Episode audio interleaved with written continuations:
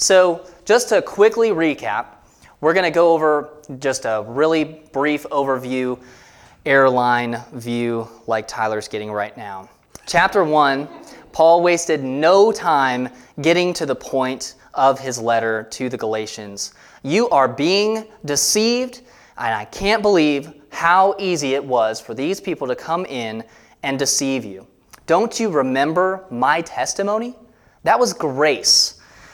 Chapter 2, the first main point was the independence of Paul from being taught by any of the other disciples or apostles. Either Paul really did get the gospel from Jesus, or he just has some really good intuition. Then we get into the second half of Galatians. It's what I call the halftime pep talk. This is the let's get super excited, let's get ready, let's get encouraged. Justification by faith, mainly found in verse 16 of chapter 2. We know that a person is not justified by works of the law, but through faith in Christ Jesus. Those are famous words you probably have memorized. And then there's these I have been crucified with Christ. It is no longer I who live, but Christ who lives in me. And the life I now live in the flesh, I live by faith in the Son of God, who loved me and gave himself for me. I do not nullify the grace of God. For if righteousness were through the law, then Christ died for no purpose. Those are some really thoughtful words that we could stand to dwell on tonight. But we're going to move on to chapter 3 of Galatians, where Paul starts off really strong. Oh, foolish Galatians. And if you were here on Sunday night when Dewan had that passage, he said, Dear idiots, which I just like that. And then Paul goes on a little rant about Abraham and about the law and about the promise, how Abraham, the father of the law, was actually the father of faith. And now that faith has come, that changes everything. Amen? Amen? Now we are sons and daughters of God. Let's tie this into chapter 4, where we have an amazing assurance that through Jesus living, dying, rising, and ascending to heaven, not only are we sons and daughters of God, but we are co heirs with Christ. And I would love to go over that part of the message again, but we just don't have time tonight. The promise that Jesus gave us that we are not only his brothers and sisters, but that we are going to rule and reign with him in heaven, man, I don't want any other religion. Amen? Then we kind of get a serious shift in this pretty aggressive letter to the Galatians into a reminiscent Paul. And he was remembering how it was when he was there ministering to them. This is verses 8 through 20 of chapter 3. How the Galatian church was just baby believers. And it really is worth reading again on your own time. How Paul was just so reminiscent. You guys were so on fire for Jesus. And that's why he was writing this letter, is because I can't believe you guys were so on fire for Jesus and so on fire for him that you were so easily deceived into going back into the law that the Israelites had, and they couldn't do it. What makes you think that as a Gentile, you need to go and do this? And then lastly, he'll go back into the same story in Genesis that we all know and love to teach to our little kids, but he focuses on two supporting characters Sarah and Hagar. The promised child versus the child of the flesh. The child of the slave woman versus the child of the free woman. The law versus grace is what he's really trying to bring out here. And I just wanted to take the time tonight to remind us of that journey that we've taken to get to this point in the letter. It's really important. It's a reminder of what Paul is writing about, who he's writing it to, and why. And I really hope that those of you who have been able to join us on Sunday nights have really been enjoying it. I've been really enjoying studying all of these. But we'll pick up with the last verse of chapter 4 to launch us into tonight's passage. The very last thing that Paul said was So, brothers, we are not children of the slave, but of the free woman. Verse 1 For freedom, Christ has set us free. Stand firm, therefore, and do not submit again to a yoke of slavery. We get so much from just that verse itself, and with it being directly in that context to the conversation that everyone in that day, and even in today's world, still knows about the conflict of Isaac and Ishmael, the Jews versus the Muslim nation, the Islamic nation, the firstborn from a slave woman versus the firstborn of the promised child from Sarah. Paul's audience would have taken back to that history. They would have remembered how they got to where they were. And from the promise given to Abraham, the journey he took to get there, their at last moment of entering into the promised land, all this is in the Pentateuch. We've been going through this as well on Wednesday nights with Tyler. How many times in the promised land they took for granted the blessings that God gave, ended up following after idols, but then they would repent and come back. We find that in the prophets over and over. And then we get the exiles and God redeeming them, bringing them back into the promised land. We saw that quite recently, actually.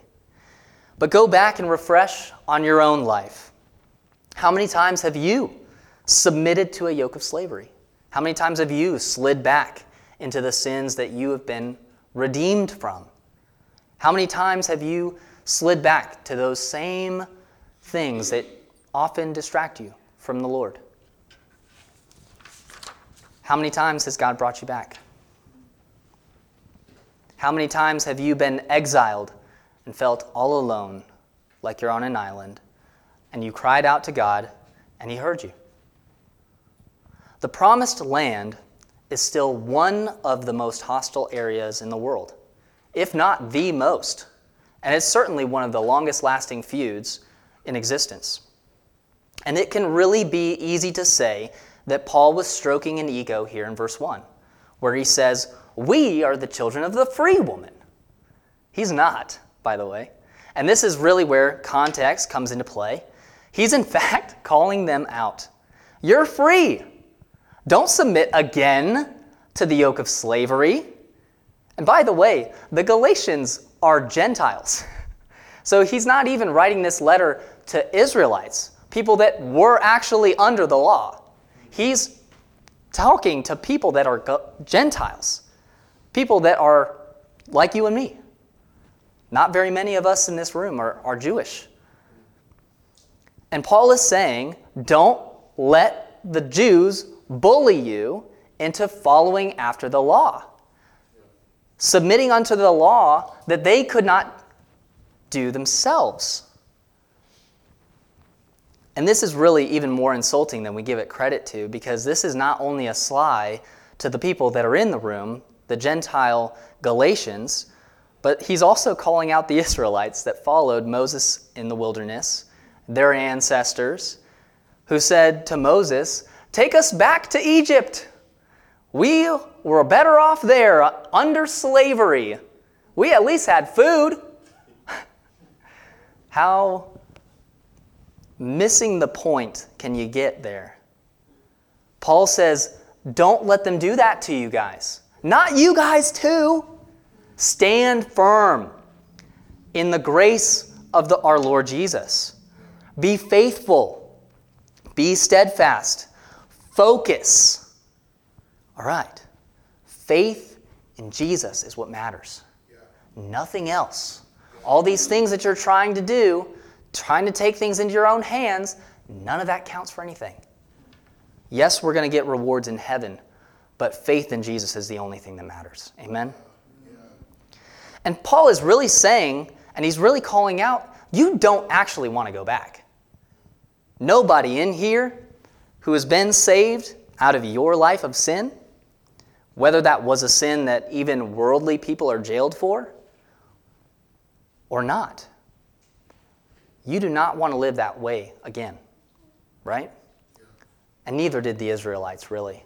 They didn't actually want to go back to slavery, they just wanted food. They were complaining and pouting and whining like a little kid. They were in the presence of the Shekinah glory of God. And sometimes we can forget that is going on in the story based on, you know, what they're complaining about. I'm hungry, I'm tired, I'm thirsty. I want a break. There's a literal tornado of the Spirit of God that's just F4 tornado. And at night, that tornado's on fire. Are you, are you getting how childish they're being? I'm hungry, I'm tired, while there's a gigantic tornado two minutes away. What do we do when there's a tornado? We go into our basement, right? Or we go over to our friend's house who has a basement. and of course, the Israelites are not actually sincere because when the Lord provides them manna every single day, by the way, and then when they complain and they want meat, he gives them quail until it's coming out of their nose, is what it says in the Greek, by the way. They didn't actually want to go back to Egypt and be making bricks to build pyramids, but they had lost focus on where they were. But you and I, we never lose focus of where we are, do we? Oh, absolutely not. No, I'm completely focused on the Lord, and I, I never get distracted by, I need more money to pay my bills. That's never happened to me. Paul says, Not you guys. And don't even entertain those thoughts. Let's move on to verses 2 through 4. Paul says, Look, I, Paul, say to you that if you accept circumcision, Christ will be of no advantage to you. I testify again to every man who accepts circumcision that he is obligated to keep the whole law.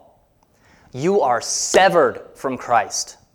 You who would be justified by the law, you have fallen away from grace. Those are some chilling words. From a man who was persecuting the church himself not that long ago when he was writing this. Those are some chilling words. You have fallen away from grace. Christ will be of no advantage to you. Does that make you want to go back to the law? I certainly hope not. Paul is giving a huge warning sign right here in the letter. It can almost have flashing lights on it. He's giving as much attention to this point as possible. He wants you to refocus and to hear this point, if nothing else. So, what does it look like for us today, what does it look like to accept circumcision? Because circumcision is not as big a deal in our culture in America.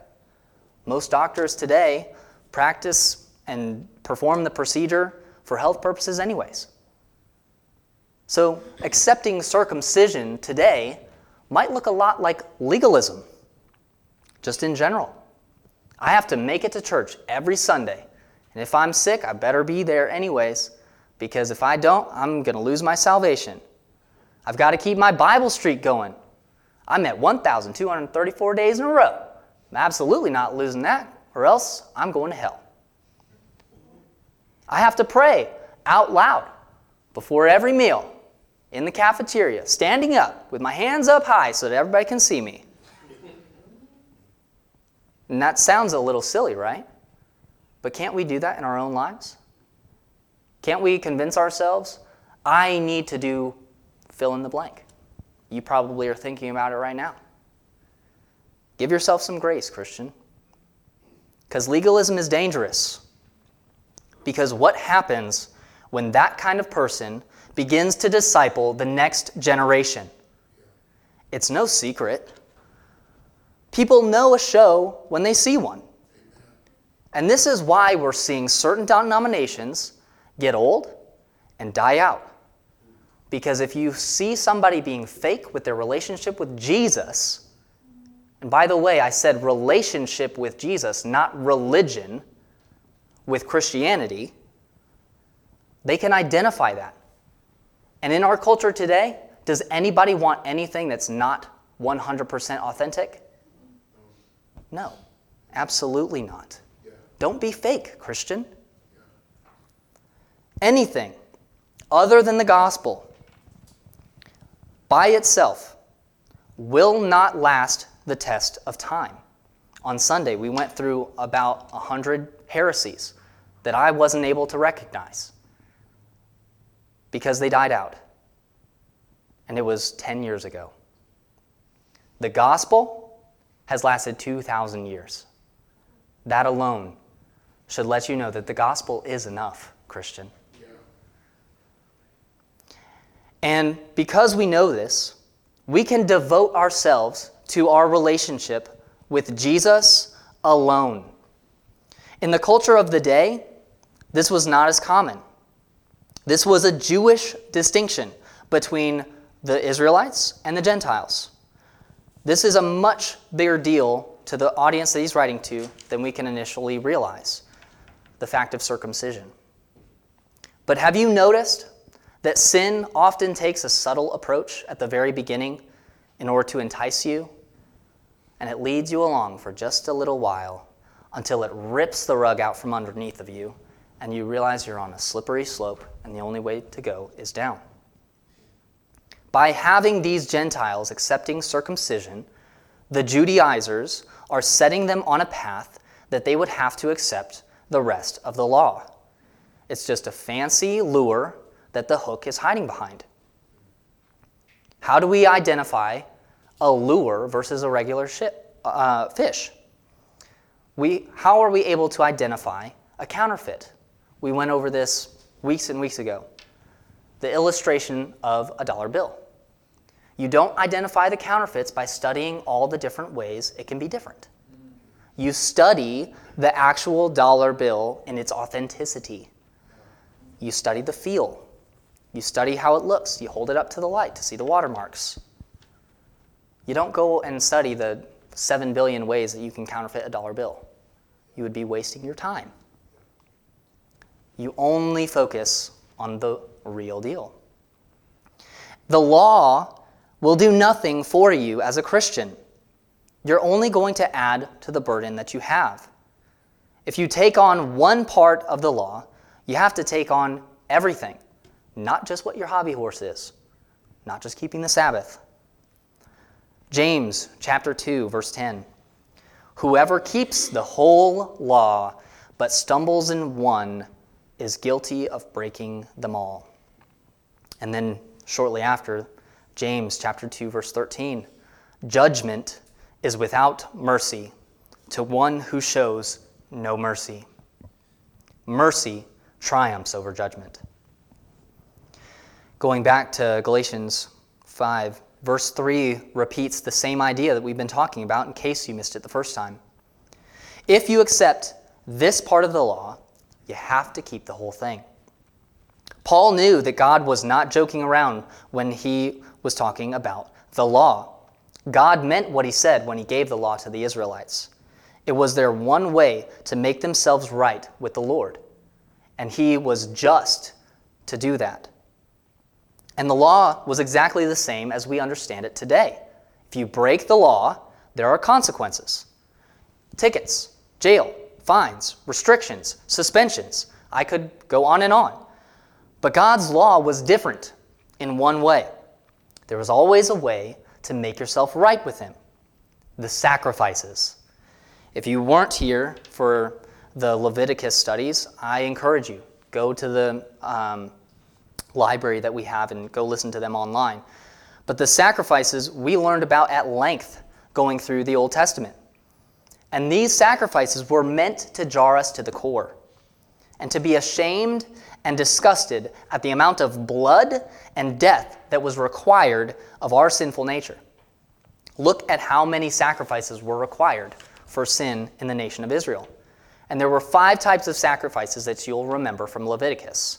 Not going to get too far into this, but it's important to remember what these Gentile Christians are signing up for burnt offerings, grain offerings, peace offerings, sin offerings, and the trespass offering. And we all know what the most expensive sacrifice was the priceless blood of Jesus that was spilled on our behalf at the cross at Calvary. Jesus fulfilled the only sacrifice that is needed for you as a Christian. Can I say that again? Jesus fulfilled the only sacrifice that you as a Christian on this side of the cross need in order to enter into the grace of heaven. Moving on, verse 3 really spills again into verse 4. You are severed from Christ, you who would be justified by the law. You have fallen away from grace. You can only choose one path in life. Have you noticed that? You cannot serve two masters. Jesus gave us that sage wisdom thousands of years ago, and it still rings true today. You cannot serve both God and money. You cannot obey the law and also claim grace. The two ideas are foreign to one another. The law is unforgiving, it's strict, it's absolute, it's black and white. If you sin, you need to make a sacrifice. And a sacrifice means blood. There's no room for gray area in this. With grace, there is absolutely maybe not a gray area, it's maybe more of a red area. The blood of Jesus is what we can claim instead. Grace is liberating, is it not? When you make a mistake and you can come right back, your path is not past redeeming Christian, and your path is not past redeeming sinner. As foreign as this may sound, saying that my path is past redeeming is false, uh, is uh, false humility.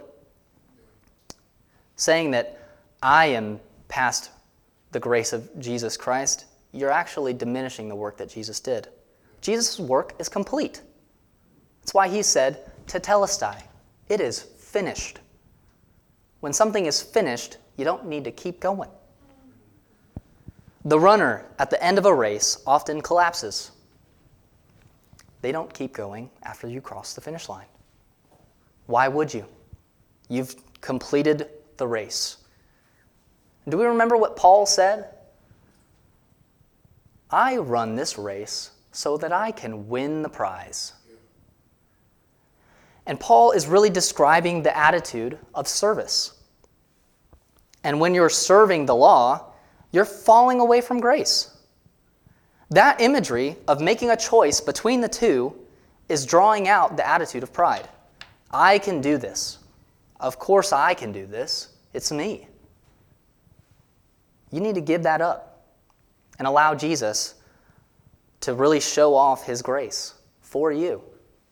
When we get up to heaven, the only thing that we're going to be able to say in the presence of the Lord is, I claim the blood of Jesus because I am insufficient. If you say anything else, got nothing for you. Grab your torches. If you're acting as though you are the master of your own fate, you're assuming the position of God Himself. And as we all know, there can only be one God. God knew that the law would be an impossible standard for us, even as He gave it to the people of Israel. The point of the law was always to bring us to dependence on Him, not on ourselves. And when Paul talks about the justification here, it's a sharp contrast to grace through faith. That is a much more apparent in the Greek. Don't worry, I'm not going to try to pronounce it. I'm going to leave that to Tyler. But the meaning is to exclude the other idea. In other words, the Greek in here is saying that since this idea exists, this other idea cannot exist. In other words, just erase it completely. Don't even let the thought enter into your mind. Are you kind of getting the picture there? You cannot have both grace and the law. Justification is all of grace by faith through Jesus. Full stop, no additional statements. All we need is the grace of Jesus. And on that final day, there's not going to be anything else that we're going to say. Verses 5 through 6, moving on. For through the Spirit, by faith, we ourselves eagerly wait for the hope of righteousness. For in Christ Jesus, neither circumcision nor uncircumcision counts for anything, but only faith working through love. In verse 5, we just got an awesome eschatological phrase eagerly waiting for the hope of righteousness. And that is such a deep phrase that we can stand to use in our conversations with fellow believers more often, much more than we can talk about the Super Bowl. And there are a bunch of interpretations. I'm only going to give you guys the one that I tend to lean towards, and that's meaning that the hope or hoped for things stand for life salvation, and glory, all being related to justification elsewhere in Paul's writings. I wish I had more time to go through all the other interpretations, and you can ask me about them later. But whatever view you use, the main point ought to remain the same. Through the Spirit, by faith, eagerly waiting for the hope of the promises that God gave to us. Therefore, if your view does not allow for an eagerness, you may not be looking through the right lens. And more than that, we're being given this hope by grace through faith. So there's no question that the law is not how we receive this. Because if you know the rules and you broke them, and you're hoping to receive something, you're deceiving yourself. But if you're only depending on grace, which by the way means a freely given gift, then you can receive something you didn't earn. Paul then confirms further in verse 6 at the end where he says, It doesn't matter if you follow the law or you don't. Circumcision, uncircumcision, whatever. It doesn't matter when it comes to Jesus. The only thing that matters is faith through love. And I love that thought because probably had Paul probably had the Gentile Christians going amen, right? Yeah, you get those people that are trying to circumcise everybody. You get them, Paul. Amen. Amen. And then they go, huh? You mean not being circumcised doesn't give me an advantage either? So which one do I do? Doesn't matter. Love Jesus. That's the only thing you can do. Paul here at the very end is kind of giving us a wink where he could really basically sum up all of chapters 3 and 4. Works, law, no. Faith in Jesus. And now remember what James said faith without works is dead. The three things that we can apply to our lives from this passage, and I tried to make every point memorable just for you, not for my own benefit. Living under the law is lame. You put an extra burden on yourself and you don't get extra credit. So why put more work on yourself that Jesus liberated you from? Remember why Jesus came. For freedom. Christ has set us free. Not for the law I have set you free. To live in all of this, I got to walk left, right, left, right. Yes, sir. No, sir. No, Christian. Live in liberty. Enjoy your life. Hebrews chapter 10, verses 29, and then skipping to verse 31. How much worse punishment do you think will be deserved by the one who has trampled underfoot the Son of God and has profaned the blood of the covenant by which he was sanctified and has outraged the Spirit of grace? It is a fearful thing to fall into the hands of the living God. Do you think the writer of Hebrews had something to say there about people trying to live by the law? When we deny the work of Christ, not only are we trampling underfoot the work that Jesus did for us on the cross, we're also taking an extra burden on ourselves, acting as if we can do a better job than Jesus. Are you guys hearing that now? Oh no, Jesus, this perfect guy that lived a sinless life, I can, I can do this. What? The second point that we can apply to our lives is that grace is great. Grace gives us hope and things to look forward to and allows us to remember all the times that God came through for us in the past. Nothing like the world. What do you have to look forward to? Bills. Come on, man. Haven't I paid you enough, Uncle Sam? The world will disappoint you at every turn. Have you noticed how many protests there are? Have you noticed how many protests there are after that protest? We changed it. We need to change it back. When we finally allow ourselves to truly lean on the grace of God, we can look back at all the times that we've seen God show up in our lives. In times places, and situations that we deserved nothing but scorn, even from regular people, let alone God. Right? I mean, how many people have sinned that need to go to jail for what they've done? And yet, the grace of God has liberated you from the responsibility.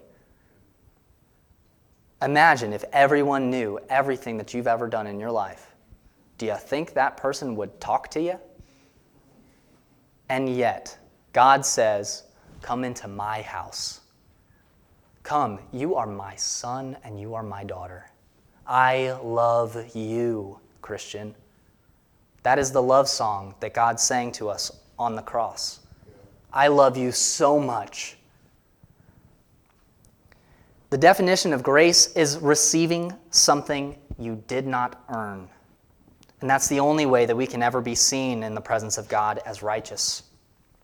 The wages of sin is death. All it takes is one sin, and you're done. What do we deserve? Death and hell. Amen, Steve. Instead, what we get is the greatest gift of all time Jesus' blood and righteousness admitted before the Father as our own when we put our faith and trust in Him. What do we learn from that? All I need is the blood of the Lamb that takes away the sin of the earth. The third point is that love liberates your life. When you're able to go through your life loving the people around you rather than trying to fix everyone, you don't have to work as hard. And you don't have to maintain your own salvation when you mess up. Do you hear it, Christian? Legalism is not going to save you. Jesus is the only one that can. Neither following the law or not gives you any advantage over another brother. Jesus didn't make friends with everyone, did he? He called out the religious hypocrites. Why are we so easily deceived into believing that we can follow this set of rules and this time they'll work? You're deceiving yourself, Christian. I think what we really need tonight is a redefined image of what love is to really get us closer to the picture that Jesus painted for us on the cross with his blood. What is love? Choosing the highest good for another, regardless of the outcome for yourself. Isn't that exactly what we saw on the cross? Selflessness. 1 Corinthians chapter 13 verses 4 through 8a. Love is patient and kind. Love does not envy or boast. Love is not arrogant or rude. Love does not insist on its own way. Love is not irritable or resentful. Love does not rejoice at wrongdoing, but rejoices with the truth. Love bears all things, hopes all things, endures all things. Love never ends. And the challenge I've always remembered is to see how far you can go with that list and honestly placing your name in place of love. Is Zach patient and kind? Is Zach not envious or boastful? Is he not arrogant or rude? And some days I can get pretty far. Oh, dang it. I only got as far as boastful. And grace gets to come in and say, You're forgiven. Rise up and walk. Try again. Do better. So let's really apply this to our life. Let's get some steps. How can we live like this? Worship team, you can make your way up. You can, first of all, remember whose testimony has impacted your life and whose testimony you are impacting. Paul received the testimony of Jesus from Jesus himself. The second thing that we can take is that justification is by faith, not by works. I have been crucified with Christ, and I live differently now because of that. Third thing is that faith changes everything. We found that with Abraham. That's old covenant. How much more now that we're in the New Testament side? Fourth thing, Jesus has already lived, died, rose from the dead, and ascended to heaven. The work is finished, Christian. There is nothing else that you need to do in order to make yourself right with God. You can't. You've already sinned. Sorry. You need the blood of Jesus or nothing. Fourth or fifth, I lost my count. We're freed from our past. Sin, your failure, your mistakes, you're free from it, Christian. Don't go back. I implore you. We were freed so that we can live in the liberty of grace through faith in Jesus. Let's try to make every day better than the last.